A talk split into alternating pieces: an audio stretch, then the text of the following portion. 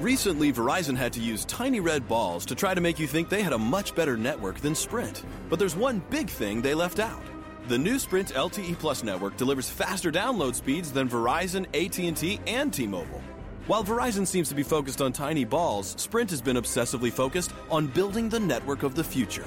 And to celebrate, Sprint is cutting their rates in half. Switch to Sprint and save 50% on most Verizon, AT&T, and T-Mobile rates. You get the new Sprint LTE Plus network with faster download speeds than Verizon, AT&T, and T-Mobile. And we'll even cover your cost to switch, up to $650 per line. Only from Sprint. Better for less. Claim based on Sprint's analysis of average LTE download speeds using Nielsen NMP data. Speeds may vary. Offer coverage not available everywhere. Excludes taxes, surcharges, add-on, and premium content. Subject to new line port activation fee and credit. See website for eligible plans. Savings through 1 after pay full amount. Restrictions apply. Buy every reward card after online registration and phone turn-in. Blog Talk Radio.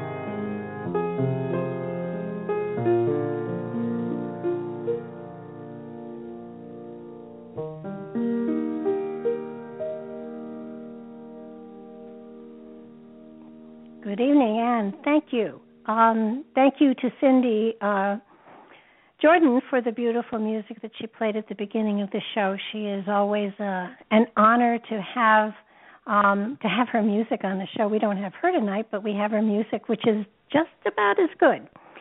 Tonight um, is an interesting evening for us. Tonight we're going to be talking about who the heck was Shakespeare. Now, if any of you are like me, um, and and a lot of you are. You've done you've had it in you took Shakespeare in college, you took Shakespeare in high school, and and we're probably overwhelmed by the language and the the way that, that things were put forth and and probably we're very grateful you got a passing mark and you moved on. However, as an adult I have come to more greatly appreciate the work of this amazing man and there there is a mystery connected to him to the work to who actually created it if he did not to if he was one or many people. But but the bottom line we all have to remember is that he has contributed more to to literature than any other author or authors um, since the beginning of time and and while we've had great authors, we've never had one that had this this scope and the breadth of what he covered was phenomenal. Um, I, I want to make it really clear to everybody: this is not an attack. This is this is sort of a fact hunting mission.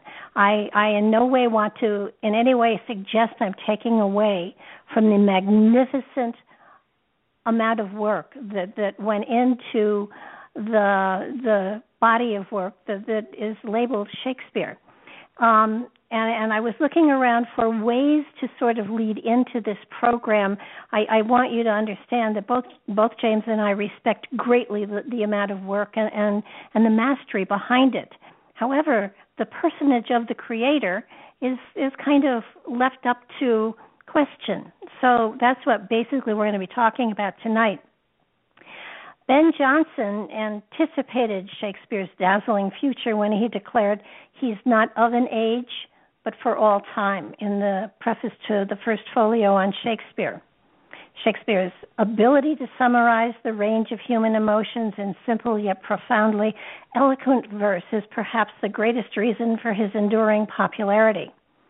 If you cannot find words to express how you feel about love or music or growing older, Shakespeare can speak for you. No author in the Western world has ever penned more beloved passages.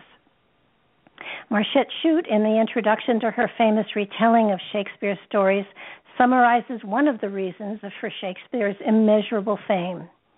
She says William Shakespeare was the most remarkable storyteller that the world has ever known. Homer told of adventure and men at war. Sophocles and Tolstoy told of tragedies and of people in trouble. Terence and Mark Twain told comedic stories, Dickens told melodramatic ones, Plutarch told histories, and Hans Christian Andersen told fairy tales. But Shakespeare told every kind of story, story comedy, tragedy, history, melodrama, adventure, love stories, and fairy tales, and each of them so well that they have become immortal. In all the world of storytelling, he has become the greatest name. Shakespeare invented his share of stock characters, but his truly great characters, particularly his tragic heroes, are unequaled in literature, dwarfing even the sublime creations of the Greek tragedians. Shakespeare's great characters have remained popular because of their complexity. For example, we can see ourselves as gentle Hamlet forced against his better nature to seek murderous revenge. For this reason, Shakespeare is deeply admired by actors, and many consider playing a Shakespearean character to be the most difficult and most rewarding role possible. Many of the common expressions now thought to be cliches were Shakespeare's creations. Chances are you use Shakespeare's expression all the time, even though you may not know it, is, is that it is the bard you are quoting. You may think that fact is neither here nor there, but that's the short and the long of it. Bernard Levin said it best in the following quote about Shakespeare's impact on our language. If you cannot understand my argument and declare it's Greek to me, you're quoting Shakespeare. If you claim to be more sinned against than sinning, you are quoting Shakespeare. If you recall salad days, you are quoting Shakespeare. If you act more in sorrow than in anger, if your wish is father to the thought, if your lost property has vanished into thin air, you are quoting Shakespeare. If you have ever refused to budge an inch or suffered from green eyed jealousy, if you have played fast and loose, if you have been tongue tied, a tower of strength, hoodwinked, or in a pickle, if you have knitted your brows, made a virtue of necessity, insisted on fair play, slept not one wink, stood on ceremony, danced attendance on your lord and master, laughed yourself into stitches, had a short shift, cold comfort, or too much of a good thing if you have seen better days or lived in a fool's paradise. Why, be that as it may, the more the fool you, for it is for a foregone conclusion that you are, as good luck would have it, quoting Shakespeare. Um, I lost my place. if you think it is early days and clear out bag and baggage, if you think it is high time and that that is the long and the short of it, if you believe that the game is up and that truth will out, even if it involves your own flesh and blood, if you lie low till the crack of doom because you suspect foul play, if you have your teeth set on edge, at one fell swoop. Without rhyme or reason, than to give the devil his due, it's the truth well known, for surely you have a tongue in your head, you are quoting Shakespeare. Even if you bid me good riddance and send me packing, if you wish I were dead as a doornail, if you think I am an eyesore, a laughing stock, the devil incarnate, a stony hearted villain, bloody minded, or a blinking idiot, then by Jove, oh Lord, tut tut, for goodness sake, what what the dickens but but no buts. It's all one to me. For you are quoting Shakespeare. All of us have used his phrases. He invented over uh, 2,000 words. He is truly a man for all seasons. And it feels to me strongly as though his contribution or their contribution is something that, that you know we want to go back re- and revisit. Uh, I'm going to bring James on now because he is really far more erudite in all of this than I. Um, James Luce is among other things, a Shakespearean actor. He has studied Shakespeare for, I, I would love to say longer than I've been alive, but that's not true. Um, he is he teaches it, he reads it, he studies it, and and it has become a part of his life. And he is the person upon whom I lean for for a greater understanding of the words that have been woven so beautifully in almost 40 plays, 154 sonnets, and two long narrative poems. James, welcome to the show. Thank you for coming and helping me with this wonderful, exciting adventure into who the heck was Shakespeare. Thank you so much for having me back. It is always a rare treat and privilege to be a guest on Nightlight. It is an immortal show, and um, I just think it's a rare opportunity that two mediums, channels, and clairvoyants are exploring Shakespeare because, as you said, as an actor, um, but I'm a medium, I uh, go to my mediumistic friends uh, for clues in the texts all the time. I I do a lot of scholarship, but I'm always um, trying to go back to 1595 or 1605 and and find out what was really going on and why it was written this way. So um, I'm very honored to be here. Thank you. Well, you know, he, he it, it it is. I have to admit, until just about a year ago, I never even questioned um, the authenticity of what I learned in a history book. But since since since I've been doing the work I've been doing, I have learned that you have to question everything. And and in questioning Shakespeare, there there are many um things that come up in in in his origin and and you know we were all taught that you know he was born and he died and this was the the work that he did and that he wrote these plays and that he he played in them himself and and you know we we we kind of just assumed that that was exactly the way it was, but but it's not. So um you know it's it's kind of interesting because as you as you do research into um the man that they call the Stratford man whose name was William Shakespeare um you find that there is really no no written record of the fact that the man who was born in Stratford upon Avon um, really wrote plays or acted in them, or or was the master of linguistic poetry that the William Shakespeare that we studied is. It, it's so true, and um, just uh, um, having my own personal experience um, last summer. I was Gremio in Taming of the Shrew um, in New York City, and this summer I was Camillo and Antigonus in The Winter's Tale, and there is about I want to say 1593, uh, 17 years difference in those two plays. Um, so uh, approximately, and um, just it, it's like they were written by two other people, two different people. Um, about the only similarity you can find in The Winter's Tale, and and I'm sure scholars will come in and hit me on the head, but I'm not a scholar. I'm just an actor. Is that um, the psychological insight and the psychological truth of of humors in the body in the Elizabethan context is very is very accurate. The opening of the heart, um, the pain for love, the abuse, um, the possession by um, choler um, the inflammation of jealousy. That is what is similar in the two plays, the psychology and the behavior of the characters. But if you look at the language and the humor and the gaps in the copying of the two plays, it's huge. It's it's in in many ways you could also argue they were written by two different people. And one of the um metaphysical teachers I study with as a medium, his name is Rand Jameson Shields. Um, when I've always asked him about Shakespeare, when I've been in a role in a play or teaching it um, in um, you know teaching the acting of it or the directing of it in in college, um, he always says um, what he gets from angels and guides is it's three different people because um, the plays um, it's that magical number three all the time. Um, the plays are comedies, histories, tragedies. There are the romances and the pastoral plays, which are problem plays but um, he says it's at least three different people, if if not uh, ghost writers and five or six or more, because the language and the use of adaptation is different. Um, I know so many people worship Stratford and believe it's one person.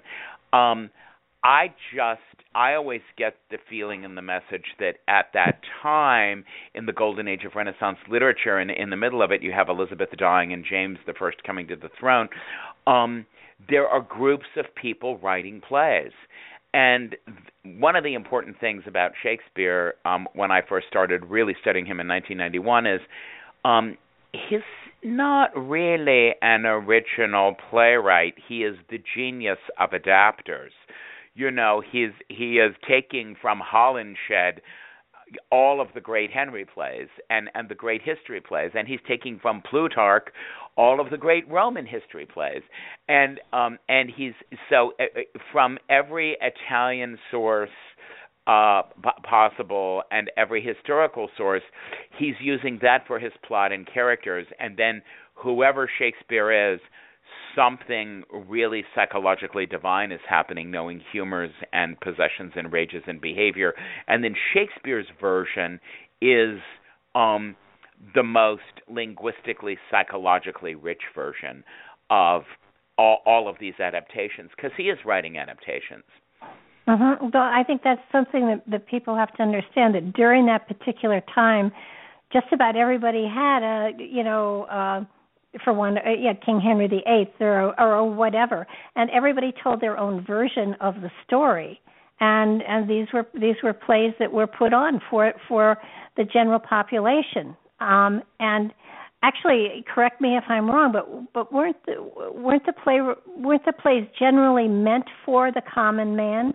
and and and yet then then the royalty you know snuck in and they they did other versions for the royalty but um it, it it's sort of that it almost feels like some of the plays um were almost um what's the word I'm I, you know they were they were off the top of their heads. There was no script and I think that's where some some of the problems um have have come in that there is there is a sense here of you know one actor will play it one way and use his words and his verbiage and another actor will do that and you know so so it's you know this is the point we want to get across and and you know do it any way you want but make this point type of thing um since we're dealing with, we could say like 1591, 1592 to about, I don't know, 1612 ish, 1613. This is all approximation. Um, the 1590 plays, I would say, um, the prose in the 1590 plays, having played Launce and Two Gentlemen, Peter Quince, and Midsummer. Um, I, one thing I, I, I read through much scholarship, I can't list the references, but the prose, because Shakespeare writes in, in two mediums, verse and prose, and uh-huh. and um, the prose, he was writing for specific actors in um, um, I forget what the first company was. The company in the 1590s. Somebody will call in. It's either the Lord Chamberlain's men. It's not the King's men. I think it's the Lord Chamberlain's men in the 1590s. So the the famous clown in the mid 1590s is Will Kemp. Um, and from scholarship, I learned, and part of this comes from George Bernard Shaw. Um, Will Kemp did have syphilis, and he did improvise the prose sequences because a lot of the prose sequences you don't have to follow um, any kind of Homeric or versification or feet or meter. And in the prose, the um, the low comedy prose of the low comedy improvisation, a lot of the malapropisms that make Dogberry famous, that make Launce famous, that make Nick Bottom famous, that make Peter Quince famous, and all of those low comic characters in prose throughout the 1590s. We could say up to maybe about 1600, 1601 when Robert Armin became the chief clown. Um, some of them are from the improvisations of Will Kemp, um, who because he was dying of syphilis, the wrong word would come out of his mouth at the wrong time. And it was humorous enough that it was taken down in the foul papers of the company, in the book of the company, um, which was the Lord Chamberlain's men or the Queen's men in the 1590s, and it was kept. Mm-hmm. So, it, prose, uh, what I get from research is the prose was um, improvised, and then it became more set. And it was for the groundlings. And the way the theater was designed is you had the pit, which was the groundlings, who wanted the sex humor, who wanted the body parts, um, who wanted um, the the humor about thievery, about money, about um, it, it, sex and different sexual positions. But if you go up to the boxes in the globe, because this is in the 1590s and it's open, just like it is in England right now, um, it was restored. You know, it, um, it was built. You know, a replica of it was built where it is you know people study and it is staged the higher boxes are the queens the noblemen, the aristocrats, the aristocracy, uh, the ministers of the Privy Council. So um, the verse is aimed at the high boxes, and the prose is la- aimed at at the pit with the groundlings. And plays lasted six hours. You know, I mean, it there was um, there was comings and goings and and jeerings and things thrown up on the stage, and then there was great silence. So you really had to be um, an actor of um, in in a certain physical code in terms of gesture and a certain physical code in terms of voice.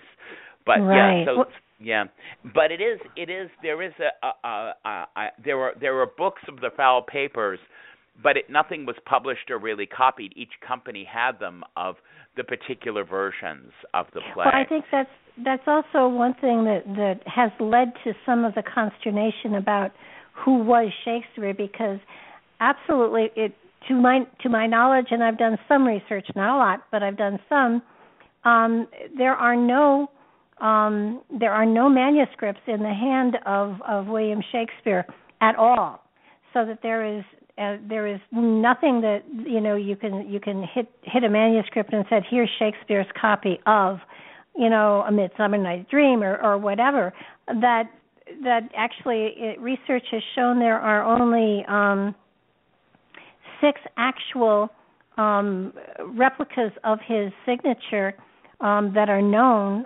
Three of them are on his will, and he has misspelled his name all three times, and, and it's obvious that, that whoever was writing it did not write well. So that would infer that the Stratford man, and we're talking the Stratford man now, um, could not possibly have penned all of these um, all of these different um, you know tomes of of history and of comedy and of you know fantasy and and of love.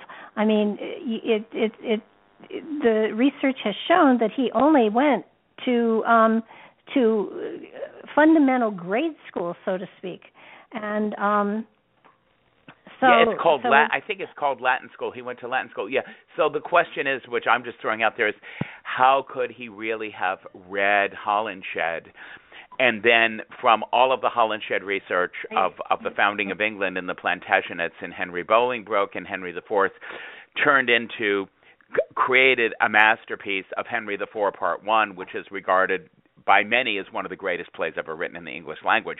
You, you, there is that question well, and and somebody did ask in the in the chat room, you know, could he have been experiencing um, you know, multiple personalities. And um, in in I don't think so because in my experience, when when you when you tune into a a higher level of creative energy within you, when you get into the zone, whatever you want to call it, you you have you do indeed have a different voice than the voice you you you spend in in, in general conversation but yes, it's a pretty absolutely. constant it's a pretty constant voice and and so that that um I I I don't I don't believe it could be multiple personalities. However I would say that that from what I have read that you know his his comedies and his his comedies especially were in in one voice and his histories and his tragedies were in a different voice inferring that that there was a different level of intellect that was that was being utilized or being accessed in order for these to have been written and the stratford man did not have that kind of an education um, they they say at least what research I've done has said that the people who, who lived in Stratford upon Avon Avon, um, they during his time nobody acknowledged him as a writer or a theater manager or an actor. Um, he and and his wife or his children, none of them claimed that he was this famous person who was doing all of these these plays and stuff. Um, his parents were illiterate, his children were illiterate, so that so that you know you have this man that people point to and say this is the author, and then you have no evidence that he actually did pen any of the work. And so that said, and, and you know when he died, there was not a big to do about it. Um, so that so that the the the person that that we now claim, you know, 400 years later, to have been that person during his time, he was never you know acknowledged for the greatness that obviously he achieved so the, that then poses the question: then who did write it? And Absolutely, yeah. And and and the other um, clues these are these are all clues is that um, I've done the Scottish play about three or four times, um, as small parts, but um, one of my favorite parts is Hecate in the Scottish play, and uh, there are many scholars say Middleton wrote that, or I love the mm-hmm. first witch in the Scottish play, and people say, oh, Thomas Middleton wrote that, and I know Middleton's plays, and he wrote with Rowley, Thomas Middleton and William Rowley. He wrote, I don't know, about six to ten plays. Um, he wrote The Changeling, which is totally a masterpiece and completely brilliant. Um, but there were other writers uh, uh because this was a golden age, especially I want to say after 1601 and the Queen's death and King James First. Um, there were um, uh, how do how do you want to say you can you can look especially at Hamlet, which goes on for six hours. There were sections contributed by another writer or edited by another writer or in the foul papers stowed by the company. There were huge Oh, okay, sections. wait, wait, wait. I got to interrupt you. You've used yeah. the term a number of times, and if people aren't familiar with this time period, you you've called them the foul papers. You want to explain to people what the foul papers are? Uh, the papers are. This is a. Don't quote me as a scholarly definition. These are um, from the version of the play. Um, that is acted by the particular companies, and we have at least 12 different companies going on. Um, you know, what we could say from 1590 to 1610, we have 12, if not 15, different companies, um, and they keep changing because of the shareholders and um, the money given them by the crown, etc. So um, the foul papers are what in 1623 went into the folio, and they are what the company has of the play. And when we say foul papers, it's because you know you have parchment, you have paper. You know, we're, not in the in a sophisticated age, of course, um, with paper and lead and ink. So these are scraps of paper, pieces of parchment that have um, and, and and the important thing because Shakespeare companies do this the way they're accumulated by the company, the play is sewn together with rope on the parchment, is that um, each actor gets their part. They do not get the whole play. So you know we have in the library or in the safe or in the vault of let's say um, the Lord Chamberlain's men or or the Queen's men, the early Shakespeare. Um, we have um, a Midsummer Night's Dream, or we have a Julius Caesar in 1596. The Brutus just gets um, the parchment of of of what he says, which is all rhetorical verse out out of Plutarch, out of Shakespeare, and he doesn't. He has to be alert and attentive on stage to know when he comes in, when he speaks. So these foul papers are collections of the roles. And gotcha. um and because it's written, this is the way all the companies are. Christopher Marlowe, uh Ben Jonson, Cyril Tourneur, um uh Thomas Dekker, um The Shoemaker's Holiday, all of these famous plays going on at the time. Um uh uh an actor um a role is written for an actor and an actor stays with the role um for several years if not for a decade.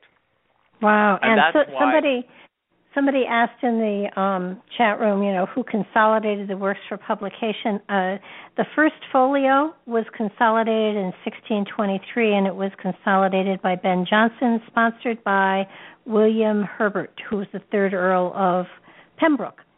So I, I guess I guess there were people that consolidated them and then pub- pu- published them as a folio. Is that how it went? Um, yes, and um, uh, um, who is it? I can't remember. Um, Condell and Hemming, that were two originally original members of the company. Condell and Hemming were part of the um uh folio. They were they were part of the they were part of the folio. They were part of the and then there is and um my uh, colleague Jet Cornwell, um, who was a, a scholar that um, I studied with last um, December, he knows the copier. There is a certain copier that did so much of the copying from foul papers because to put this thing, in other words, to put all these individual rolls and all these individual stacks of parchment into a play, you know, is impossible. I mean, you think. I mean, it, it's just time was different back then, and well, I think yeah, and, his name. Yeah, and, and that I, I. I, I want to throw out there his name. It's wrong. It's something like Ralph Crane, somebody Crane. Ralph Crane, Rafe Crane. He's one of the main copiers that took all of these foul papers and copied them into an order that would resemble Julius Caesar. Well, and and this first folio didn't even come out until seven years after the death of the Stratford man, so that so that it took decades, apparently, just about, to to sort of assemble the work that was attributed to William Shakespeare, and uh, that may have been one of the problems because if there was nothing in writing, if it was just a matter of what was a company performing, there was no way to to really you know you take one company's um foul papers and then another company's foul papers and you don't know which one comes closest to what actually the author had written. The, the only um what we have in history and as i said scholars will refine this is that um, I want to say Lord Chamberlain's men, Queen's men, King's men. These were the companies that the Shakespeare plays appeared in. Uh-huh. So that the, the foul papers were because um, even though we could say literary publication, um, this was the golden age of literature. Um, literary publication was lacking. What was not lacking was the abundance of the financing of different companies. So the company did own, own is not the right word, but the company did have the custodial preference of the particular version of the play. You know, they had okay. the foul papers for that particular play. And they would, for instance, even though it's a 1592 play, um and um I don't particularly care for it because I had to act in it for 7 months but um Two Gentlemen of Verona could be revived by even we could say the Lord Chamberlain's men in 1599 because uh, Will Kemp was still alive he played Launce and and So, and there are papers, there are enough papers of each role that you can go back and refresh yourself. But you are trained in these companies that own the collections and the versions of the plays. Actors are trained so much um, to um, um, be indoctrinated and keep with with a, a selection of roles and the doubling um, and and the doubling of the roles uh, because a com- I think a company could be up to 23 people, if not up to 30. You know, the smallest number would be 12. Um, and as we, you and I have discussed before, you know, there are huge um, uh, numbers of 14 to 18 year old boys that are playing the great female roles, and uh-huh. and a lot of the company is is is training vocally and physically in in mastering these characters. So um, yes, the, the individual versions of of these foul papers of these collections, um, written on you know written with graphite, written with lead, written with ink, um, are kept within the custodial monitors of each company. Well, now then, it it seems to me strange that that the identity of Shakespeare was really kept as a secret apparently during the time. Be, be, because you know all of this all of this Stratfordman Oxford type stuff back and forth between the two of them um this has taken place like in the 1800s forward so that so that it, it was decades before people started to sort of question and say wait a minute who was this man because he couldn't possibly have had the background or the knowledge in order to do it. So so as people started to say, okay, who was Shakespeare? Lots of different um lots of different opinions came out. I mean, frankly, it's it's a profound amount of of material for one person who was struggling to feed a family to have spent so much time in writing, especially the poetry and the prose. I mean, it's it's it's a tremendous amount of work. One person, in my in my opinion, one person would have had a, a, a tremendous amount of difficulty, even into a 20 year period, to have written all of this, produced it, gotten it out there, and performed, and become, you know, an absolute icon for English literature. And and you know, as as I look at at the history behind the man in Stratford, it appears to me that he did not have any of the credentials in order to do this. So then, who do you attribute the authorship to? I know, and, th- and that's been the big question when I was in undergrad um, doing Renaissance Lit, um, because you would learn John Lyly, who wrote Euphues. Um, he's a university wit. You have in the 1590s the university wits, Christopher Marlowe, the brilliant Christopher Marlowe, who wrote about six plays and then was brutally murdered. Um, you have John Lyly. You have Thomas Kyd, who wrote the Spanish tragedy. These are the late 1580s going to the 1590s. Um, they're all from um, um, Oxford, Cambridge, University of London, and and um, and they're producing and they are r- writing for companies.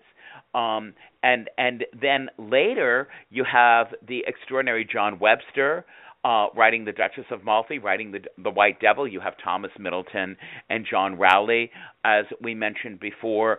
Um, you have Beaumont and Fletcher. Um, who are uh, um, writing um, almost as many plays as Shakespeare, but there are two of them, so they're very industrious.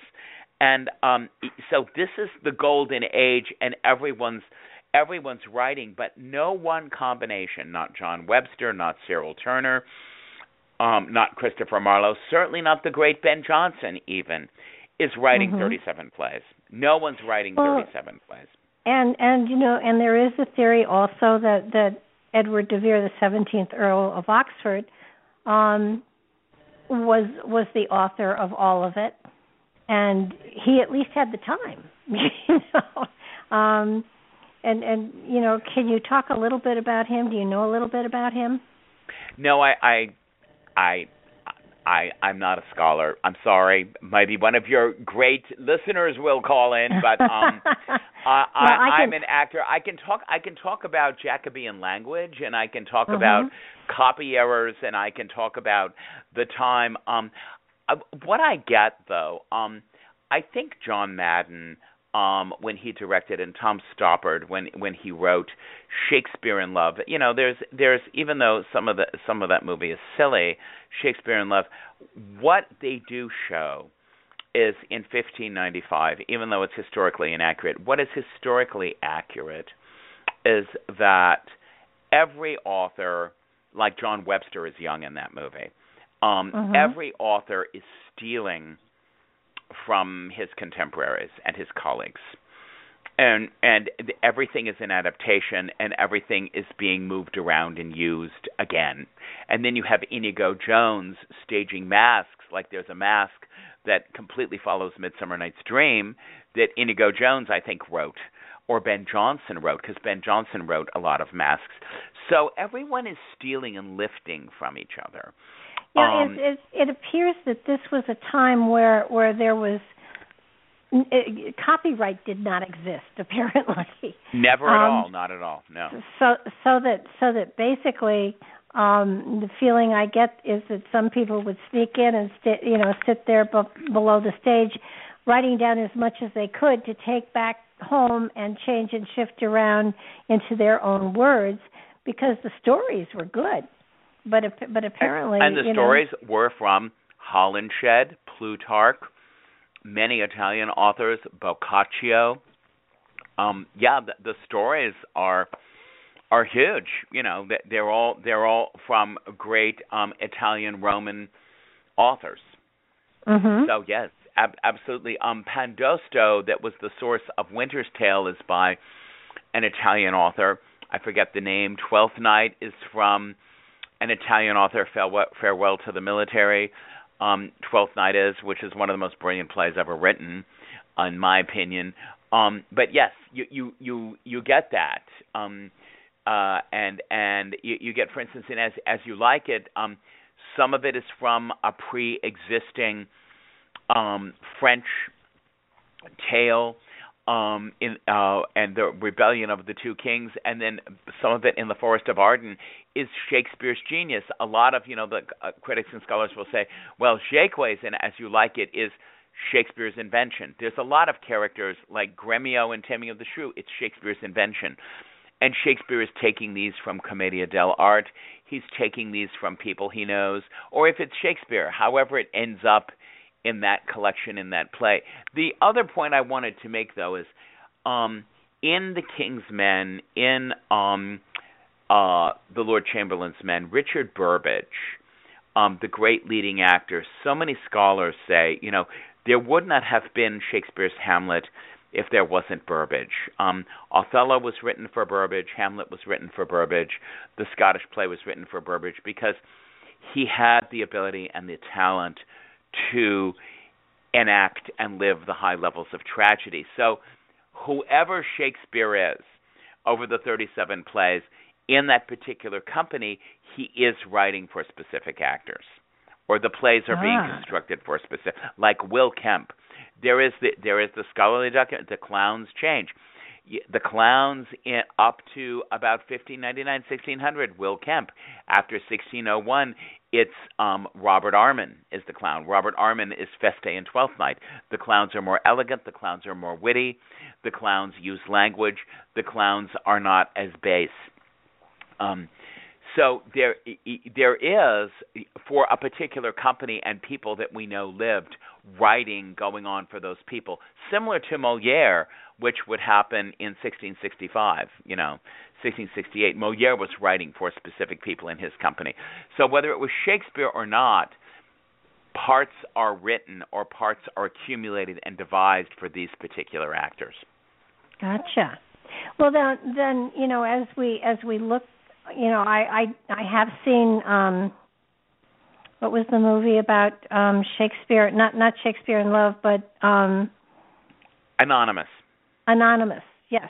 yes Um, i you know, again, another another trying to explain who actually wrote the work, and and in that particular movie, it was it was De Vere, and and it it does it does kind of give you an idea that whoever the words whoever wrote the words had to have had an education, had to have traveled, had to have a um, some you know understanding of of the life of court and stuff like that.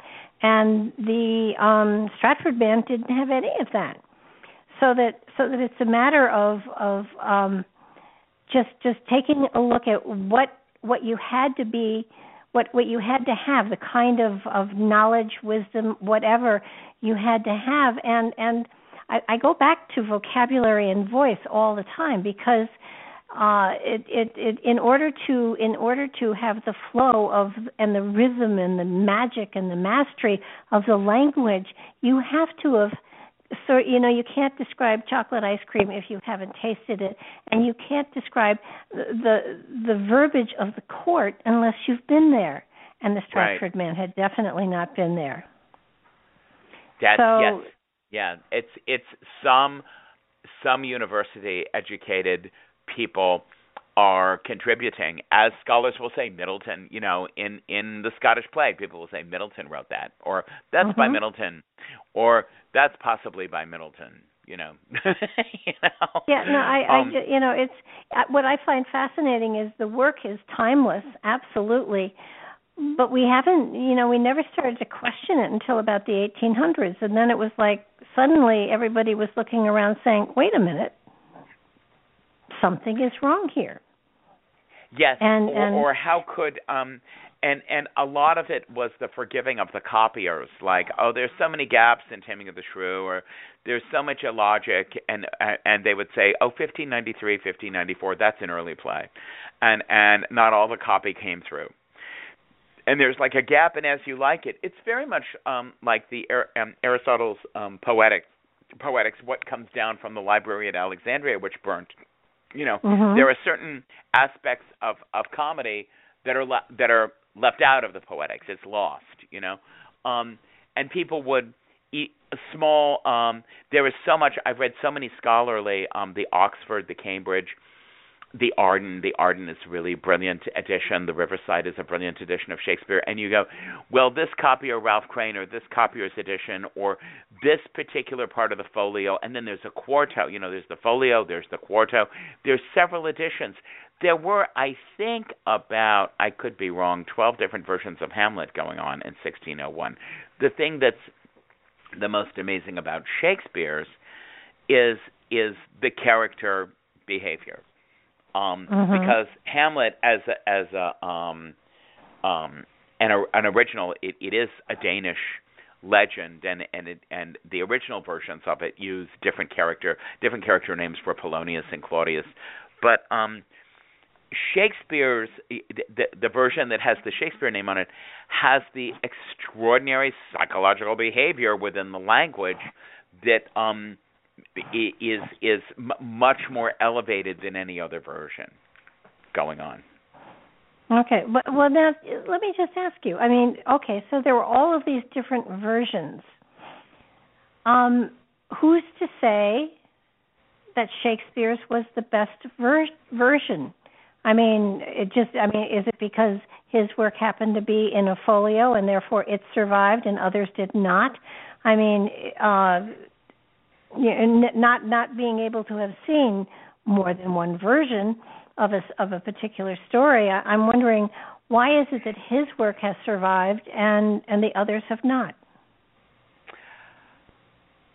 I would say, I mean, this is just me as a practitioner, that you know the Puritans killed everything in 1642, and they took off uh, Charles I's head in 1648. So you mm-hmm. had a black period of no plays, no writing, no poetry. I mean, there was writing and poetry going on, but it was very controlled by Oliver the First and Oliver the Second, and the Lord Protector. It was called a protectorate.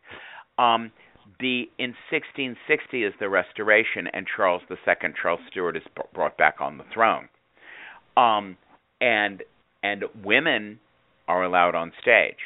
Um, you have a lot of restoration versions from great university playwrights trained in France, trained in England that come out of exile because there is a king that endorses the arts on the throne. and a lot of the great actors and acting company that the king, this King Charles II, finances, very much like Elizabeth financing Shakespeare's company and all the other companies, um, they resurrect um, the plays. And for instance, Thomas Betterton um, loved Othello um, a, a, as a restoration actor. He loved Othello, so he resurrected all the different versions: the folio, the quarto. Um, there were other great, great, great actors um, that uh, in the restoration that resurrected, that brought out of mothballs Shakespeare's Hamlet, and Shakespeare's Hamlet is the most juicy. And therefore, in the 18th century, you have David Garrick doing it.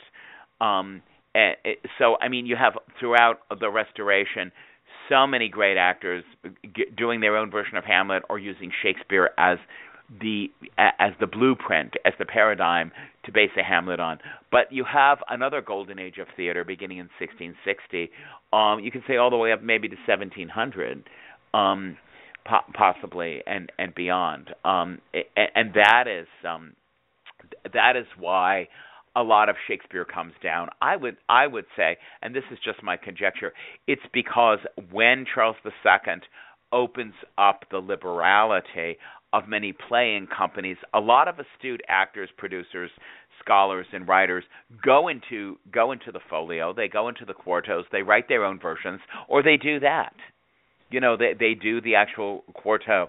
And then in the 1800s you have like Kean and Irving, the great, great British actors, trying to do the exact Elizabethan, Harley Granville Barker, trying to do the exact Elizabethan versions.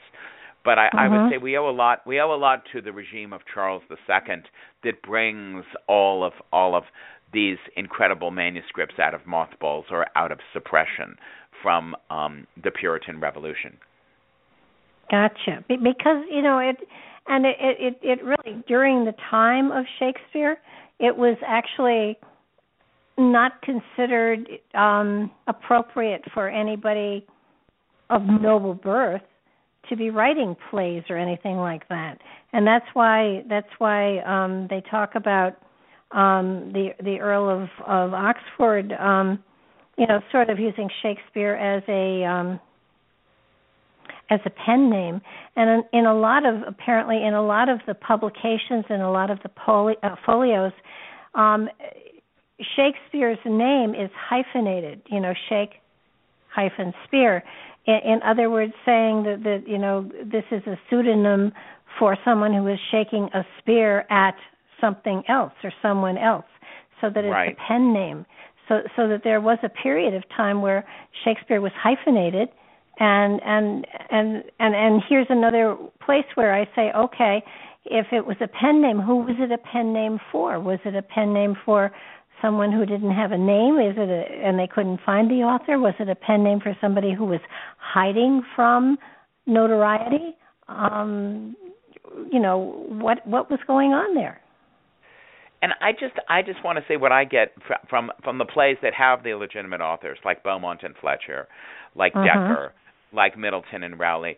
Um they and especially in the restoration, they they do say in their prefaces or they they will say, and this piece is penned by so and so.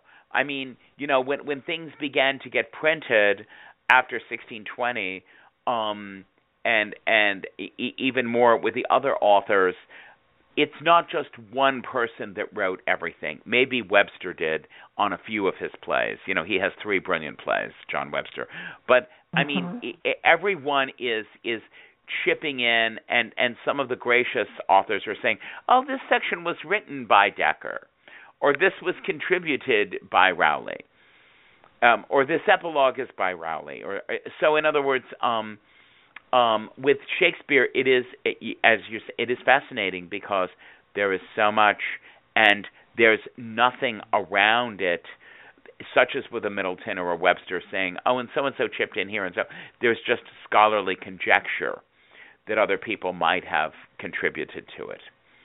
Because as you're right i mean how can you know historical and court behavior so well? You, you can read holinshed yes and but you can't get the intimacy. Holinshed is is historical documents and it's brilliant, but you can't get the intimacy of language and behavior between characters you get in Henry IV, Henry II, Henry V, Richard II. You you can't you can't get that from Holinshed. You can get all the facts and characterization to a degree, but there's there's some writer in there, and it could be who knows who it is, that is really crafting characterization. Yeah, and and you know it, it's it's funny because usually people have a genre that they are really really good at, and and it, it's you know my the kind of writing I do is more of a um i don't know spiritual academic type whatever. Uh and and you know maybe a little bit of comedy here and there. But but you have you have your beautiful poetry you have your prose that is just phenomenal.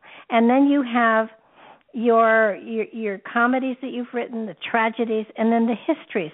And and you know i have very basic stuff but but it seems to me that those are different voices almost as though it's different people. I, you can't eh, I, I i i can't say you can't absolutely but i could not change my voice to the degree of expertise that whoever did these these different works was able to do. Because frankly tragedy has a has a different kind of feel and flow and rhythm to it. Comedy yet another. Um uh, flippant satire um and and tragedy well maybe you know satire and tragedy often do go together but but but you know the bulk of the work the intensity in his historical tragedies are just unbelievable and yes. and yes. and then the lightheartedness of of a Midsummer Night's Dream. Um, yes. Totally, totally different feel for it. I mean, you pick up a book and you read a book, you get a feel for the rhythm of the author. You pick up different plays of Shakespeare, and those are different rhythms. There are absolute different rhythms, and I don't understand how they did it so brilliantly. Yes, and and the fourth, uh, since I just did the Winter's Tale, the fourth category, or like the fourth group of people, as you know, my teacher ran Jameson Shields, you know, channel. You know, there's there's like three people or three different groups of people with the comedies, histories, and tragedies. The the romances, the pastoral plays, the problem plays, and that's Cymbeline, Winter's Tale, um, Timon of Athens, Pericles, Prince of Tyre, um, uh, possibly The Tempest um, the plays at the end of his career, uh, taking apart the Winter's Tale, as I just did. Um, it, it is so um, remote from Hamlet in 1601. It's 1611, and it's even so um, um, remote or or divergent from uh, we could say um, Antony and Cleopatra, which is my favorite play, which I think is a total work of genius, um, and I think that's 1609, um, it, it, possibly 1607. I'm not sure, but 1611, The Winter's Tale, the language, the sentence structure, the thought structure, um, is um, it, the simplicity of Two Gentlemen, Gentlemen of Verona or Midsummer Night's Dream or Love's Labor is Lost is far gone. This is, you know, if we look at the court of James the First here, I mean, this language is so embroiled and tangled up, and the people in the play are that way too. I mean, the language really dictates the character, but um, either a, a great psychologist or a medium was writing it and channeling it because it's completely different than anything to come before it. It's a whole different period of writing is in 1611 in The Winter's Tale. Um, mm-hmm. Just and and then you look at it technically um, with with verses and feet and iambs and the enjambments, the endings. Nothing is classically fit in in the Winter's Tale. It's very broken um, it, because the characters are incredibly paranoid, schizophrenic, um, passionate, falling apart, um, losing their minds. Uh, um, and and the language and the feet and the meter and the metrics are like that too. I mean, it's nothing really clear. Like Richard II is an incredibly clearly written play of of like um 1594 um you know so there is yes as you're saying whoever wrote the it's a whole different viewpoint on language. It's a whole different point of view on language and character in the later plays than in than in 1599 1596 completely different. Now knowing that, that as we grow, as we evolve, as we shift and change, and as our our our intellectual knowledge literally expands, that could give you a different take on the voice that you're writing with. But it just it just feels to me as though it has to be almost a group of people doing it. And what would the reason be or or you know and I know you don't know for sure but can you can you kind of take a wild guess at um you know what would the reason be that people would not want their their names to be put on material would not want credit for a brilliant piece of work? Well there's a lot of politics going on um um, the, the scholarship I've read uh, about the death of Elizabeth and the end of Elizabeth's reign, because she really did consolidate England, and she was the last of the Tudors, and she had no heir, um, and she passed in 1601. So um, there is um, all all of the um, plays referencing kingship or the Gunpowder Plot with James I, or Rebellion, or Elizabeth in Essex or any of of of that um it, it it's it's it was dangerous it, it was it was um tempting to write about it but it was dangerous to put an actual name to it um if you're writing a history or anything political or or a um a, a romance or um uh any any kind of tragedy the other point um this could be minor but in hamlet there's a lot of prose. It's usually cut. There's a lot of prose that is satirizing and attacking um, the companies of boys in Blackfriars. Um, and the companies of boys, it's like there are now theater companies just entirely of boys, so that the 14 to 18 year old boys, uh, maybe up to 21, they're trained. They're not only playing women's parts, but they're playing the the senior, more older tragedian roles. And um, there is a lot of um, satire and attack of them in Hamlet. Um, there's a lot of politics between theater companies written in Shakespeare's Hamlet. It's usually cut. It's in the player's scene, and um, it's a ah. code. And and my my other point is so that's why they don't want to. Um, I guess nobody wants to put their name on it. I mean, I could be completely wrong, but there's a lot of code going on in these plays about what's happening at court in the Privy Council and just between companies in London and the plague and murders and and you know and we have looking back and I don't know the exact date um please forgive me my english professors at william and mary but i don't think the exact date of marlowe being stabbed in the head. You know the the the horrific murder of kit marlowe who was like totally genius. I want to say 1594 it was something like that. So the the whole point is we you got murders going on, you've got politics going on with the writing of these things. So it it makes sense that it would happen under um, a pseudonym name, and it would be ghostwriters because there is you know there's a lot of politics going on, and a lot of things are being said in code.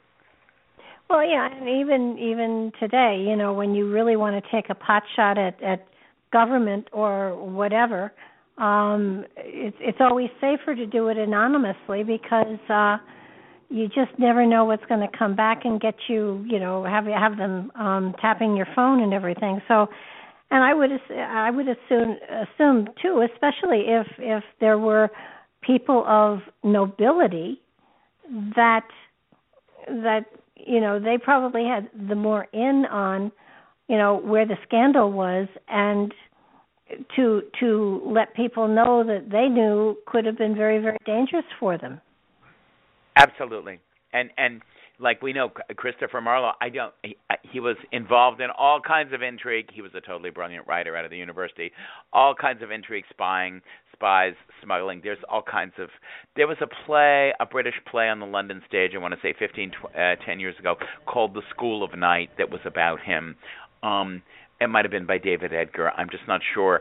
Um, but um, a lot of it was taken from actual research and what is known. So it is dangerous. It was dangerous. We were living in dangerous times. Mm-hmm. So to disguise one's name as uh, you know because it once you set it on stage it is like the nightly news i will say this when the you say something on stage in the kingsmen or in the the blackfriars company or at blackfriars after james the first there's a lot of indoor theaters in the middle temple you say something on stage in a play um it's around the city it's it's it's like gossip it's like the nightly news mm-hmm. you know a Mm-hmm. new play comes out and people are ridiculing certain certain aspects of kingship. Um, they're ridiculing certain aspects of, of foreign policy, and that's why you know, like the, the 1588, the Spanish Armada. Um, the Spanish are all given a big send up in in at this time. So in a way, Shakespeare is synonymous with anonymous. Probably so, that, so yes. So so that um and, and you know I don't have an opinion one way or another, except I'm pretty sure that the Stratford man was not the man that wrote all of this. Um, just from everything that I've dug up about him, um, he was not capable of it. Just not capable. But but it does feel to me as though there may have been um, someone who may have written some of the plays that that actually uh, I, I, I, it's such a huge amount of work. I can't see how one person could have done it, but, but you know, they do talk about um, the Earl of, you know, Deville, Deville, de Vere, de Vere, de Vere, Devere. Yes. Um, they they do talk about de Vere, and and I would I would say that I would be very comfortable in saying that I feel that he wrote some of it. Um, they do say about his the poetry, the sonnets, that that that that definitely may have been him writing to Southampton. Um, so you know, you just don't know. Exactly, e- exactly, and um, I, I uh, uh, uh, the the uh, the other the other thing is when when I've had mediums such as yourself channel the actual Shakespeare from Stratford, um, and I know the Stratfordians are going to hate me for this, but one of the uh, surmises I just get intuitively is, I don't. If he went off and became an actor, yes, that's one thing. I think he was an actor, possibly in one of the companies, Shakespeare, you know. But Mhm. um, the anonymous movie, you know, has it's Oxford is writing it, and the real Shakespeare is this foolish actor in the bar, in the pub, and and which um can, makes a lot of sense because the, my point being, um, did this man from Stratford have the sense and the, the the education, not the sense, just the education to read Holinshed, to read Plutarch? You know, could he? No. No, you know, he I didn't, mean, and- yeah, and and and that's how he got the plots of the plays. That's how he got his plays. The, whoever it was read Holinshed and Plutarch and then did their own version. But you got to be able to sit down and read all of this scholarly, high-level material to begin with. Absolutely, and and you know it, it was it's fascinating because you know you go back to it, and and he they have him on record as owning shares in an acting company, Yes. but they don't have anything. They don't have a record of anything that he ever acted in. Right. Yeah. and and to you know i think it's it's sort of like if you've never acted. If you have no understanding of stage front stage left stage right up up up or down stage i mean uh, um you just you, you can't do it. You can't do it as beautifully as as of course now the work that we look at is has been polished and polished and polished and polished. It's it's very much like um most things that you know, I, I go back to the Bible. Um, most of the the um, the books of the Bible were not written by the people whose names they bear, because most of Yeah. those people were illiterate. So a scribe of some sort was taking stuff down, and then Exactly. somebody cleaned up the scribe's work, and then Yeah. the stuff has been been translated from from one language to Latin and from Latin to English and then to Old English. Exactly. I mean, so so among your translations and your dictatorial stuff, the real meat of what was actually said is totally gone. And Yes. and and and so it, it's sort of like okay, we know that you know you, you I, I would I'm wondering here if if really the brilliance is is not so much in who wrote the play but who was copying the words down and making them rhyme and seem like they should rhyme. Well, that's also really true because I'm look. Uh, Winter's Tale is the one I just took, examined the entire script and the writing for. But um, there are so many. Um, you look at the original, you look at the folio, and and you look at the folio. What's and there's a way of acting that you look at the folio and what's capitalized and what's not, and what does it mean. But there's so many times you have the question of the copier. Um, is this a line of verse or not? Um, because the line is set in in verse and then it ends up in prose and it, it, it, in other words there's a lot of questions. And, and so it is the typesetter and the copier that's deciding is this verse or is this prose uh, in in many cases? And and and what the exact words are because it's coming from foul papers so you just don't know and with the bible like yale school of um yale school of divinity teaches the book of Mark was written by 23 people. You know, mm-hmm. the book of Mark is a lot of oral history written by 23 people. It's not written by Mark, and it, and it comes down to us from the legends of 23 people. So it, it is very much like the Bible in in many cases. You're you're absolutely right. It just it seems to me, you know, who whoever whoever or what group who whom or or you know what group it it doesn't it, it what i'm fascinated by is that it has been put under one heading and and maybe maybe it shouldn't be taught as a person but maybe a as um a consciousness. Maybe it should be taught as as more or less of a a unique way of expression as opposed to a single man's work.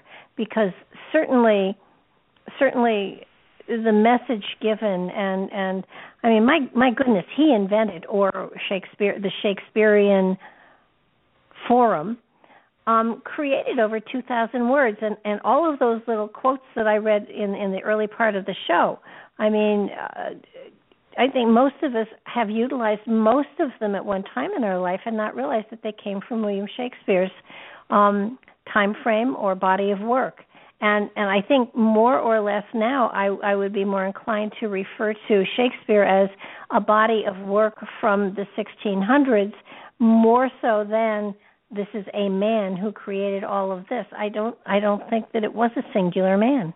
It couldn't have been. Yes, yeah. Do you have any callers calling in about this at all?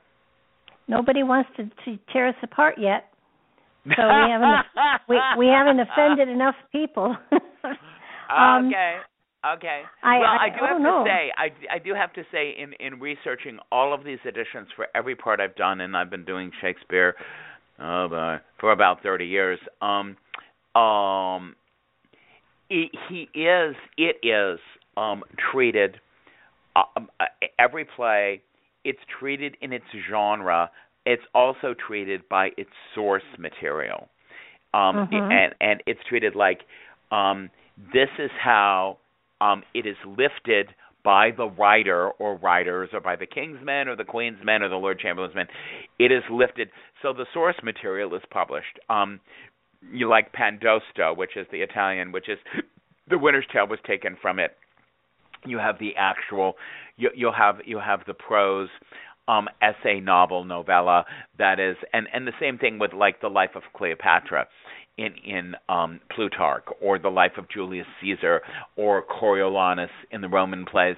Um, you you have um, uh, every play you get the source material and then you get the copier and you get the company and the time it was written. And you also receive um if you can't eh, scholarly you you get um testaments from the nobility in journals in diaries. Um i went to see such and such um at the swan or at the globe last night. I went to see such and such at the blackfriars um um th- this um was uh and a lot of times it's not even mentioned or it might be mentioned as an afterthought it's by Mr. Shakespeare um like for instance it's important to know Twelfth Night one of the most brilliant plays ever written um premiered in a law school which was called the Middle Temple in London um during a dinner break um, in law school um, on on on a cafeteria stage. We would think of it contemporarily. You know, it's on a wooden stage, um, mm-hmm. and um, b- by the company. You know, um, in 1600, um, 1601, it premiered.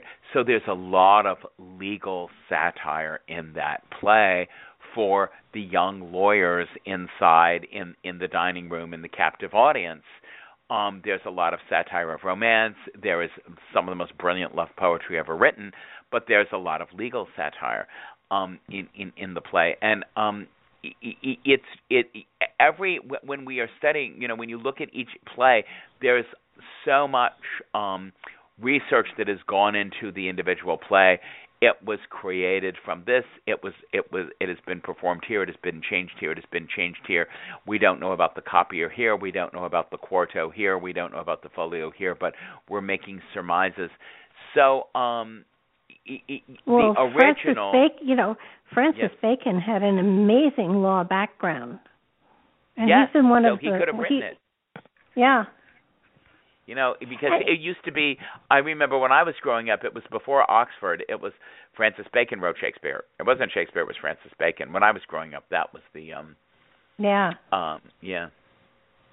But you know, it makes it makes also great sense that the people of the time um I, I don't think they ever you know how sometimes we do things never anticipating it's going to last forever and then it does and we're horrified Right. Um, it feels to me like there may well have been a group of people who who got together.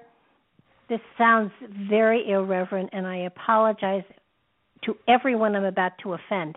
It's almost like these these this group of intellectuals got together and said, "Let's create a persona, and we're all going to write as him and and screw with the heads of everybody that is you know comes after us." And and it all it, you know how um Dracula um was was a weekend frolic? You know it was like let's all let let's see who writes the best um horror story. Um right.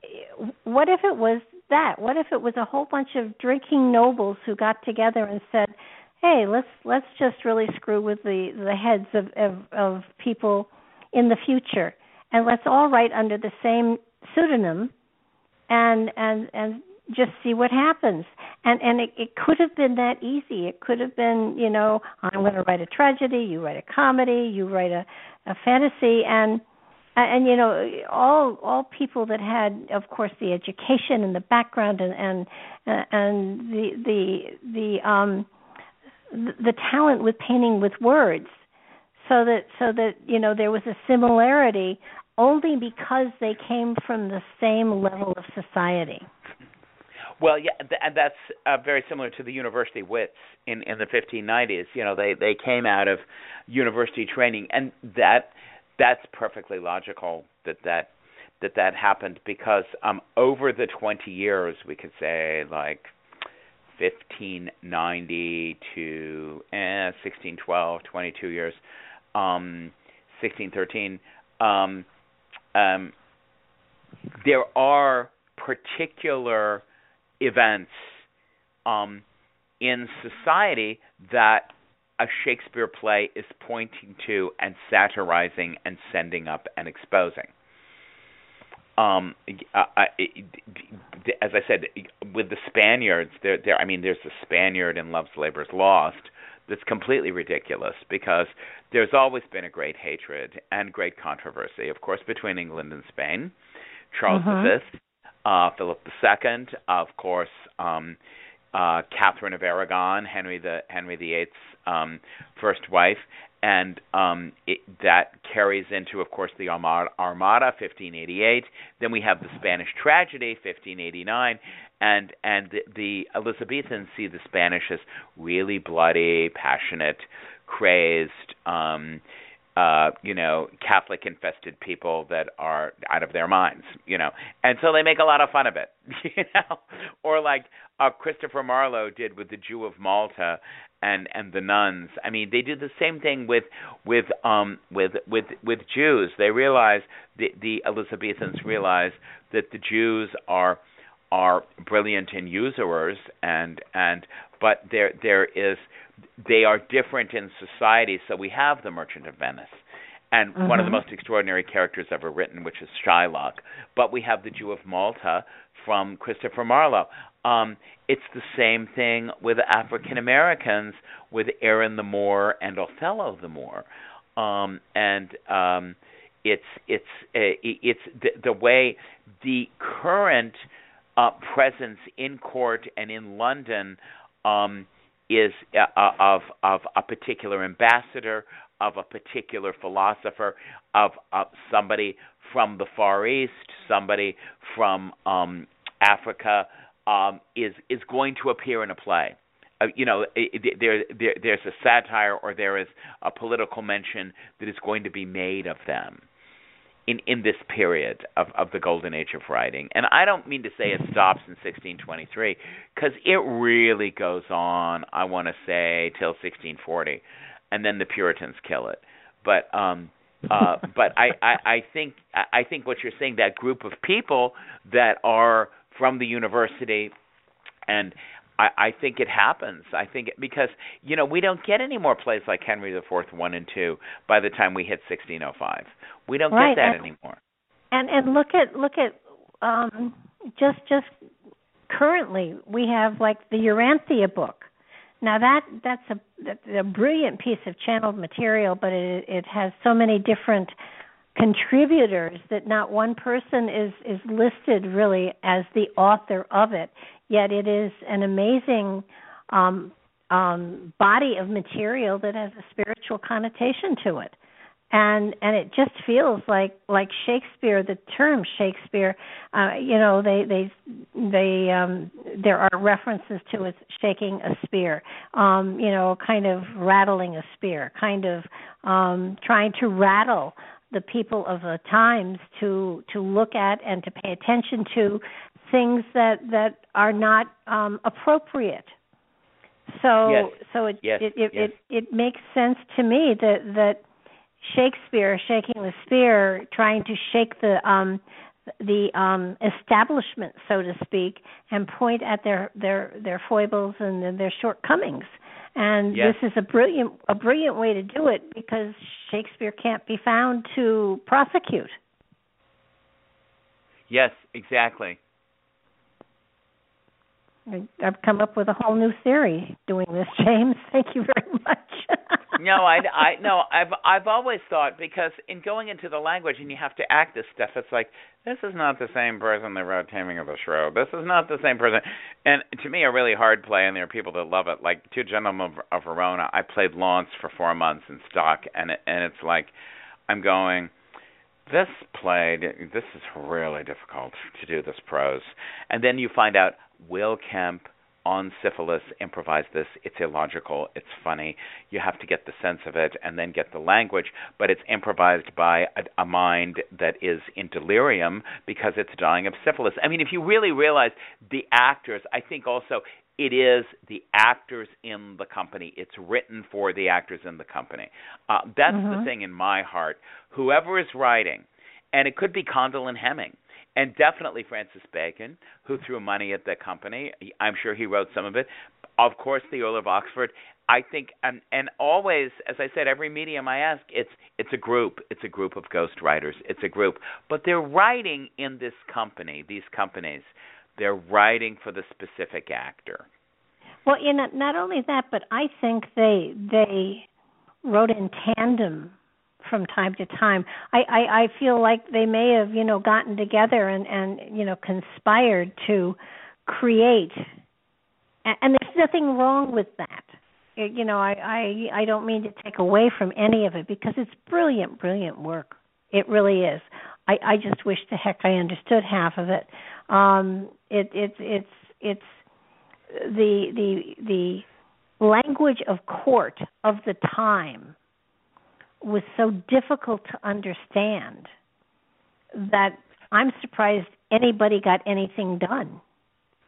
Well, also um, having taught the the language, the thing I would say is um, this is a time um, spiritually, you know, because we've been bashing the Catholic Church and you know we've had Bloody Mary, and now we have Elizabeth, who is an Anglican queen, who's founding the Church of England, which is what Henry VIII wanted. And I'm making this very simplistic, so I'm sure scholars can call in and refute me. But the whole point is, we have from um, the greatness of um, of Sir Francis Bacon in his writings, of of of John Locke later in the 1600s, but we especially have in in Burton in the Anatomy of Melancholy of the 1590s, 1580s, we have the Elizabethan chain of being. We have the belief from the um, Areopagus, Areopagitica, we have the belief in the nine orders of angels, the nine orders of devils, and then we have the nine orders of the elementals of the of the earth spirit world. And then we have the world of the humans. And then we have the world of the animals and the insects.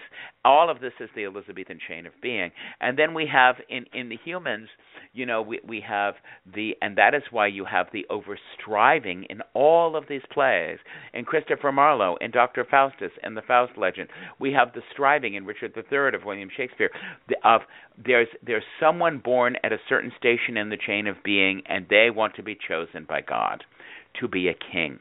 Because the king in the chain of being has the angels sitting on their shoulders and in back of them advising them these angels are the dominions the principalities the sovereignties these angels that come down to rule and govern and this is what the Elizabethans believed. This is what they truly believed. Some Germans believed it. Um, you know, Spain was locked up into the Catholic thing, but it, it is a huge, wide uh, Greek Coptic church, um, Elizabethan area of writing of English scholarship. That we have the chain of being, and all of these plays that are written by all the many different authors. And you know, I'm talking about Cyril Tourneur, and I'm talking about Beaumont and Fletcher. I'm talking about all of them correspond and and make reference to and are written within this chain of being. Um, and, and, and, so that's why you have the overreaching. That's why you have the visitation of the ghost. That's why you have the visitation of angels. And and the language um, does reflect the level of the chain of being. Um, like if you were to translate the the low comedy slang of the drunkard, the drunkards, um, uh, for instance, in the tavern scenes in um, Henry IV Part One, um, that it that is the slang that's going on in the pub down the block. Um, whereas the, the elevated verse is approaching angelic visitation spirit visitation, nobility of sacrifice, and what the chain of being wants humans to do to approach the angelic realms. So a lot but of the, the languages. Go ahead. Yeah, yeah. I, I just you know when when I when you talk about a lot of it was written for the pit, for the ground, for the the, the common folk. They did not talk that way. Did they? No, that's why you have like every third scene you have in prose in so many plays. In Winter's Tale, the second half of the play has a rogue that steals everybody. It's written in prose and it's written in very guttural language. Okay. You know, so so so yeah, so, well so they were they were they were you know trying to hit high and low, I guess and and so That's it. Wow. Be- because when I when I read some of these and I think, okay, I'm a peasant. I have no education. You know, I I, I toil in the fields and I slosh in the mud and I haven't the faintest idea what those guys on stage are talking about. So, uh, okay, so if there's prose in the, you know, after every scene that kind of tells you what what is going on, that that helps a lot. It's almost like, you know, having the play be in one language and having to have a translator. It's it's it's it, no, you know what it's even more like? It's like when when you have a deaf per, deaf person and there's somebody up there talking and there's somebody on the side doing all the hand signals so that so that you know you understand what's going on if the actor in in this in this in this day and age, if the actors are trained um, by Shakespeare and Company, by Juilliard, by various other institutions in clarity, you should be able to get it, especially if the director is a storyteller. You should be able to get it. Mm-hmm. Um, you know, um, um, it, it is in the reading, and and and then there is the thing, um, a debate in scholarship Shakespeare, all of those plays, but a lot of scholars come down and say Shakespeare is meant to be seen and heard.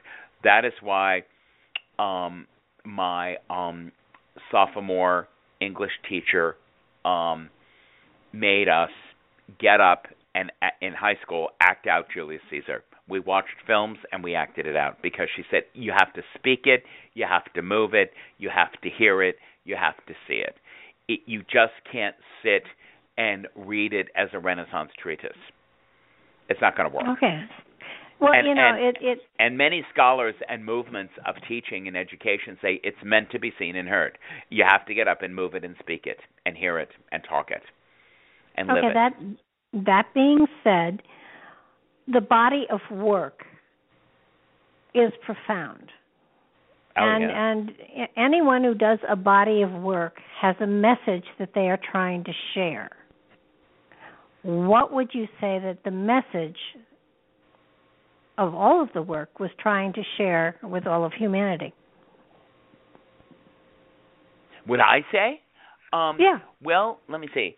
Um, one of the most immortal plays is is the Shakespeare version of Hamlet, the Hamlet that has the Shakespeare name on it, because it's never going to grow old or wrong or mm-hmm. inappropriate. And it is telling us that the government we see now is an illusion and that the real government is something else and that the ghost is absolutely right.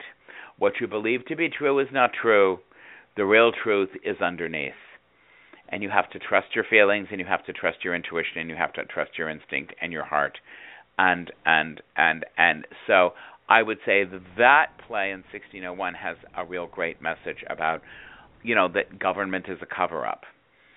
Uh-huh. Um, and I was speaking with an anthroposophical scholar the other day on that, and she said, "Well, that depends on how Hamlet's taught." And it's like it doesn't depend on how Ham- it's there. You read Hamlet, it's a cover up. Claudius says the world is one way. The ghost comes in and says the world is another way. Yeah. Who are you going to believe? Are you going to believe the spirit world or are you going to believe the physical world? And that's just like our profession, Barbara, as mediums. You know, mm-hmm. you know, and and I learned that when I was giving messages. All my mediumship teacher says, "Don't tell people what they want to hear. Get out of the way of yourself. Go to God and the white light and give the truthful message. Whether they want to hear it or not, it's for their highest and greatest good." And that's to me, to me, that's the ghost in Hamlet. Yeah, the ghost and, in Hamlet you know, is saying it's all a lie. What you see in front of you is a lie, and you're my son, and I love you. He asks for revenge, which is not the smartest thing to do, but um, the message that the world is an illusion is a big. I think it's really well done in Hamlet. Well, you know, he did say, I forget where it came from, but you know, all the world's a stage, and all the men and women in it merely players. That's as you like it, and that's really true. That was written a year Yeah. before. That's absolutely true. And then the other the other play that always um um uh um well okay uh the the thing that it, it's a dream um you have dreamed here and we are players that's the end of midsummer night's dream i think uh, the part the part that this is an illusion go deeper um so you have the end of midsummer night's dream you have hamlet and then the last play in the tempest it's the same thing um it, it is uh, um, um, um, spells and magic. I'm ending spells. I'm ending magic. I'm ending artifice. Um, uh, uh, I I think the Tempest has that that message too, and I think what they're trying what, what um, that the world is an illusion and things are not what they seem and go deeper. And I mean, the other play I love, one of, one of the plays I love is Richard II, which is I think 1594, um, because the king believes the angels will come down in the chain of being. The angels will come down and and kill who's attacking him. He will be protected by God. Mm-hmm. And it doesn't work that way on earth. You know, Earth is no. a, Earth is a place of chaos and confusion, and Shakespeare is saying that. It's like you can have all the angels you want. You come down to Earth, you got to be crafty. You got to get out of it. You got to be Falstaff is what you got to be because earth is chaos and confusion and deception and gluttony and it's all the lower parts of the Elizabethan chain of being. It's all the seven deadly sins. It's a lot of sex, it's a lot of gluttony and it's a lot of lies. You still have to be noble and call on your spirit guides and you still have to call on the angels, but earth is tough. And I think that's what he's saying. I think I think it, it, the plays are saying it's an illusion. Be careful, navigate around it. Trust your yeah, heart, I, trust the angels. I I have found that those pieces of literature um, that have stood the test of time often have a timeless message within them that is hidden in the context of what has been written. And so if we look upon the work of Shakespeare, so over 400 years old now, um, it, it, it's it's more than who wrote it. It's it's it is it has survived as a as a collective in which there is a message that is timeless. What is that message? And and as with lots and lots of messages, they are always hidden in plain sight. And they aren't necessarily woven into the intrigue as much they are into the outcome of the intrigue. So that so that what we've got here is an amazing uh, body of work that has been certainly performed over 400 years brilliantly in all shapes and forms the the intricacy and and the the way with which the words are woven often leave you befuddled and yet there is an underlying message that may be subliminally planted within the consciousness to awaken an understanding of the greater good at some point in time. Yeah, I would agree with that. I also have to say um you know, being a medium and a spiritualist, um, you know, the the chain. I, the reason I love Elizabethan Jacobean literature is the chain of being in the presence of the angels, and that there is, you know, providence. That's what they believed. There is providence in the afterlife. There is justice. There is justice. You know, you can be Richard yeah. Third and kill all those people, but you know sorry, you know, there's going to be an Earl of Richmond that comes and eats you up, and he's truly good. You know, I mean, there's always some kind of justice going on. There is justice. Um, and that's what the chain of being believes. It shows us, you know, um, the mm-hmm. Ian E. M. W. Tillyard, the great British critic, really wrote out the book about the chain of being, which I I use in my teaching of Shakespeare all the time. And it's true. The message is underneath, but always in behavior there is justice. There is a form of re- reciprocity, of equanimity, of of of divine providence, of divine love there is there is there is some kind of justice that happens and and and that's a big message too and it's and don't believe the earth in front of you. You know d- yeah. don't take it don't take it all for granted. Don't think it's the real thing. Go deeper. Ask questions. Go inside it. Go around it. Definitely. Definitely. And and, and yeah and and it, it's an it's an amazing message that that i think is so well hidden in plain view that people don't understand they're getting that message when they're reading it or watching it. And you know, it it it amazes me that as a as a body of work, this above all others has has sur- not only survived, but it, it it has it remains as the the pinnacle of an example of that particular the literature of that particular point in time. And yes, yes. And and, and possibly as it's possibly it's not even appropriate to try to dissect who actually Shakespeare was, but more important that we look at what is the message that has been carried through centuries that that that we're still we're still that is still being performed that is still sending a message that is still implanting a philosophy in people. Um it it's brilliantly done and and maybe that's that's more important than trying to say who wrote it because we'll never know. I mean we'll just and, never know.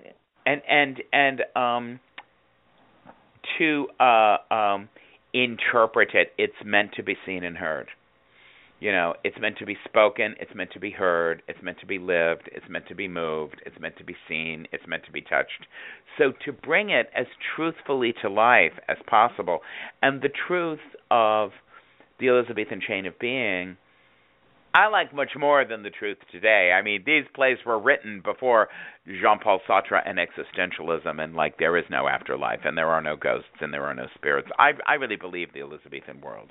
I believe all that. Mm-hmm. You know.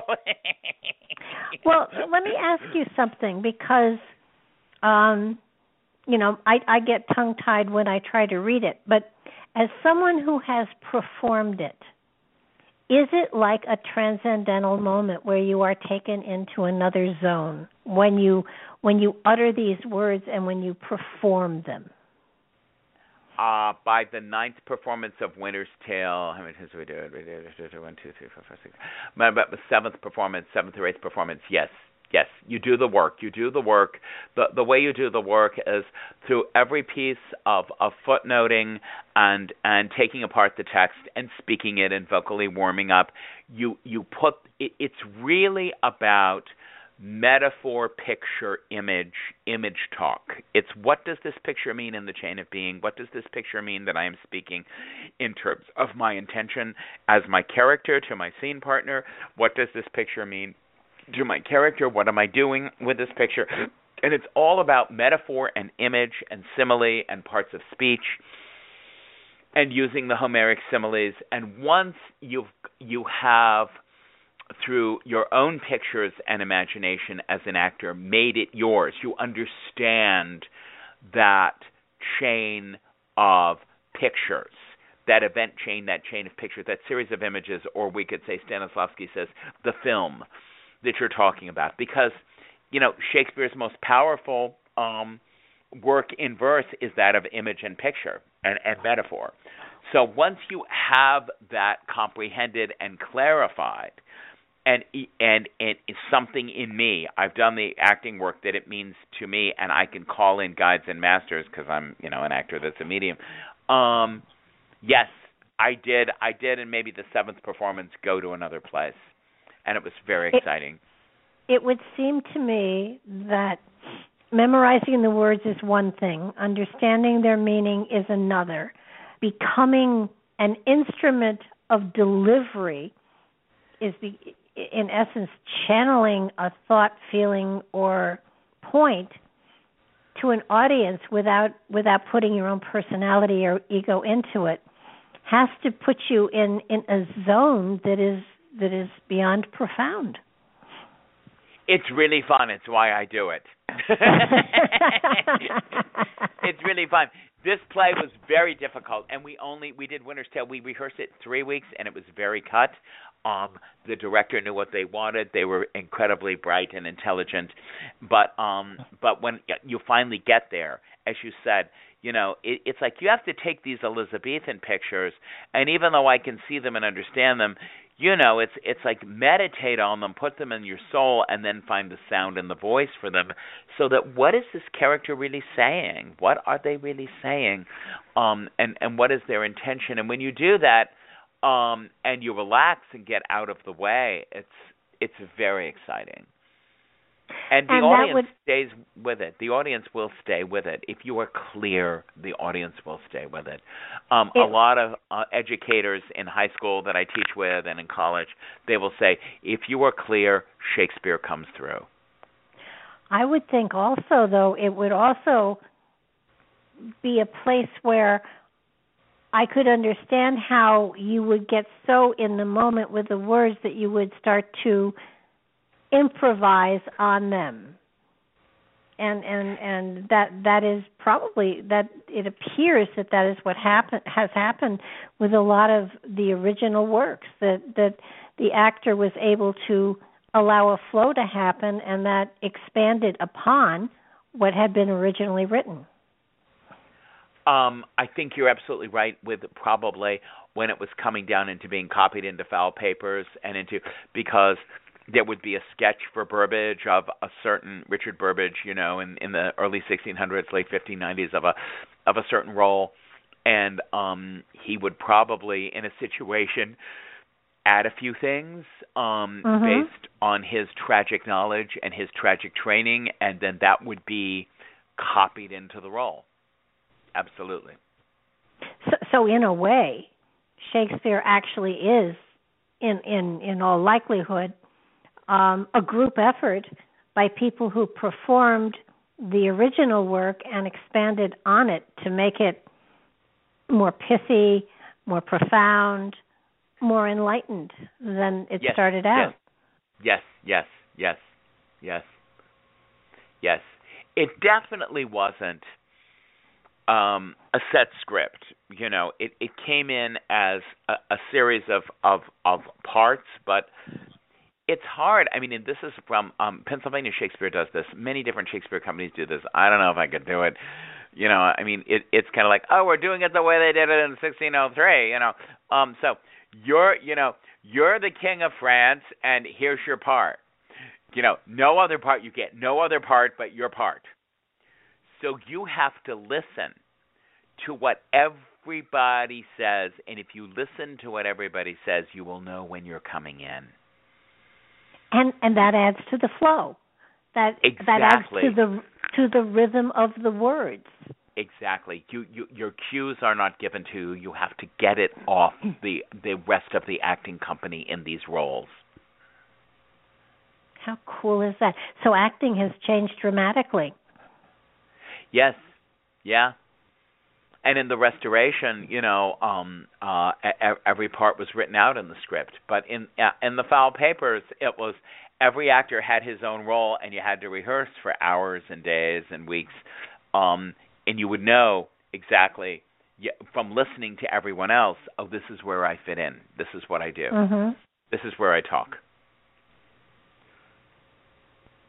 it, it you know it's amazing it, it sort of changes your view of acting tremendously when you realize that. I mean today when they make movies if if all they got were their own parts nobody would know anything. I mean it it could be it would be you know chaotic and and you know probably a miserable failure. Uh but but again I keep coming back to that element of rhythm. It feels as though there is a rhythm to the work and and once they caught that rhythm, everything flowed and went together beautifully. You're absolutely right. And and it is the iambic pentameter and and the changes in the iambs in the feet. The ba bump, ba bump, ba bump. You know, five feet, six feet, seven feet. The trochee, the spondee. You know, all of it. And and it comes from Greek. It comes from Homeric. It you know it comes from classical Greek. Um and um and and um they did um pronounce things, especially after 1601. You listen to the original pronunciation. There is there is the rhythm. There are the iambs. There are the feet. There are the trochees, the spondees. It's Homeric. It's Greek. It's classical. But then there's also the um.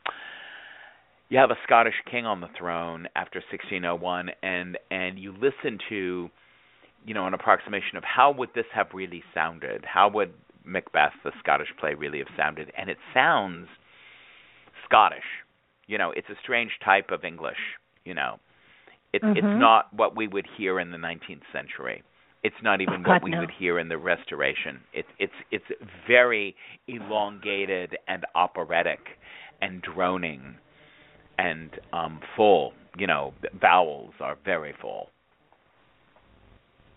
Very cool. Well, I think it's it's you know we started out on who was Shakespeare and and and of course we didn't figure it out because of course we'll never figure it out. but but no, I learned a won't. lot. We, yeah, go ahead. I'm sorry. No, I've I've learned a lot from you. I mean, it it just to me it it it it makes it a bigger mystery. And uh, it it also in in many ways gives me a greater curiosity to go back and say okay let me read these plays over again and let me let me see if i can find what the message is that's hidden within these words. And and quite often um you know there and again the element of a you know every every book has a message every every commercial has a message there is a message in everything. And and it seems to me that that the message in Shakespeare you know has not actually been delved as deeply as it could have been. And you, you know you you take a look at the times and you take a look at how you know things had to be hidden in well it's like Nostradamus wrote backwards. He wrote in quatrains so that so that no he didn't uh, Nostradamus didn't write back backwards. He he wrote in quatrains.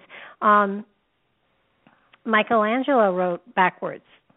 Um you know in order to hide whatever symbolism was there whatever message was there so that so that great artists of every age have hidden messages within the messages within the messages. So so I think it's it's it's more complex than it was just a nobleman trying to hide his identity.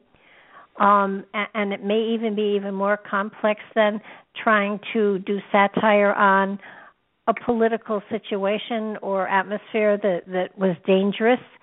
It it it you know beyond even those things there was a message probably of a more spiritual nature that maybe they didn't even recognize themselves at the time, but that has come out with with you know within time. So um, it, it's it's it does give me a an um, I I can't say it's a burning desire, but it, it is a desire to go back and look at some of these things with a different philosophy and a different way of understanding what not only what was going on in the times, but what were they what were they trying to say without getting killed? Um, also, um, I learned it when I was really young um, through listening. So there's a Shakespeare Recording Society of um, the the great uh, Paul Scofield. Um, it's Twelfth Night. Paul Scofield is Malvolio um, the great um, classical Irish actress Siobhan McKenna is Viola in Twelfth Night. Um, Vanessa Redgrave is Olivia. I think Keith Michell of the Royal Shakespeare Company is Orsino.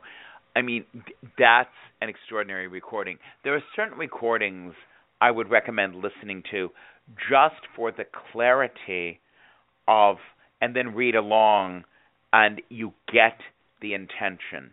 You get it, you can see it because watching it and hearing it, it's meant to be seen and heard. And that's mm-hmm. how you get the deeper meaning, the deeper spiritual meaning, the deeper meanings that life is an illusion. Um, um, by great, by great, great people. The the the the um, particular production that changed my um, life because I was just a wee child was the 1968 Franco Zeffirelli very famous film Romeo and Juliet, but um I it was very cut, but I thought the Royal Shakespeare actors in it, the older actors in there, were really outstanding. Um, Milo O'Shea, Pat Heywood, um, um, Peter McEnery.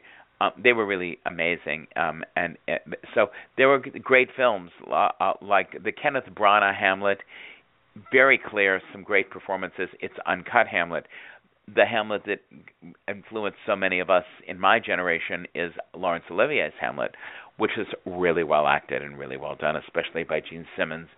Um, so that that's the other thing to get the meaning um it is seen and heard seen and heard listen to it you know and anything Scofield does um on a recording is going to be phenomenal because it's it, the clarity is there and you get the vibration in the language of the picture going back to 1595 1605 you you understand uh, artists like Scofield, Olivier too, Richardson too, you know the the great ones.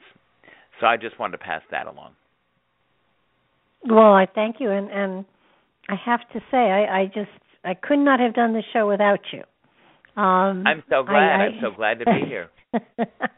well, you, you know, it's it's an area that I'm not an expert in, and yet, um, you know, there's a curiosity, and, and you know when when you know the mystery of who actually wrote Shakespeare and then as we spoke tonight I realized that that you know it possibly was a group and and you know you know when you when you have mysteries like this it's it's it's really amazing to be able to talk to somebody who understands it far more deeply than you do and and to cast light on it in a different way so that so that you know again there's some sort of magic you can draw from it.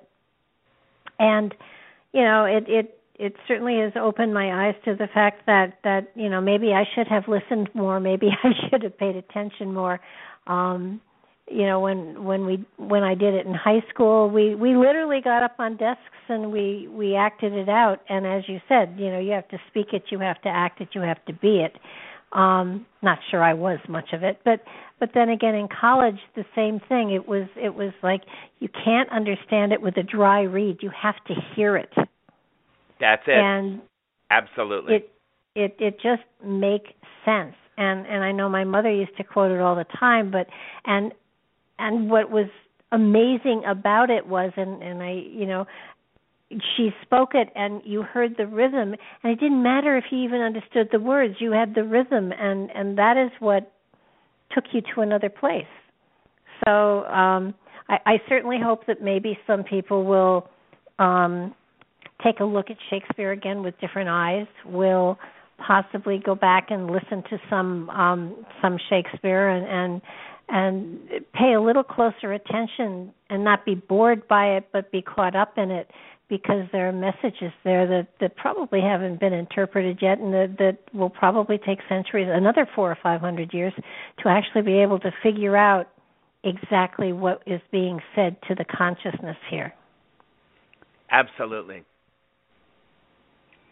Well, I I think that we are going to call it an evening. I, I want to thank you first of all for being here because I so appreciate you're giving us the time. I know how very busy you are, but you're the only Shakespearean actor I know.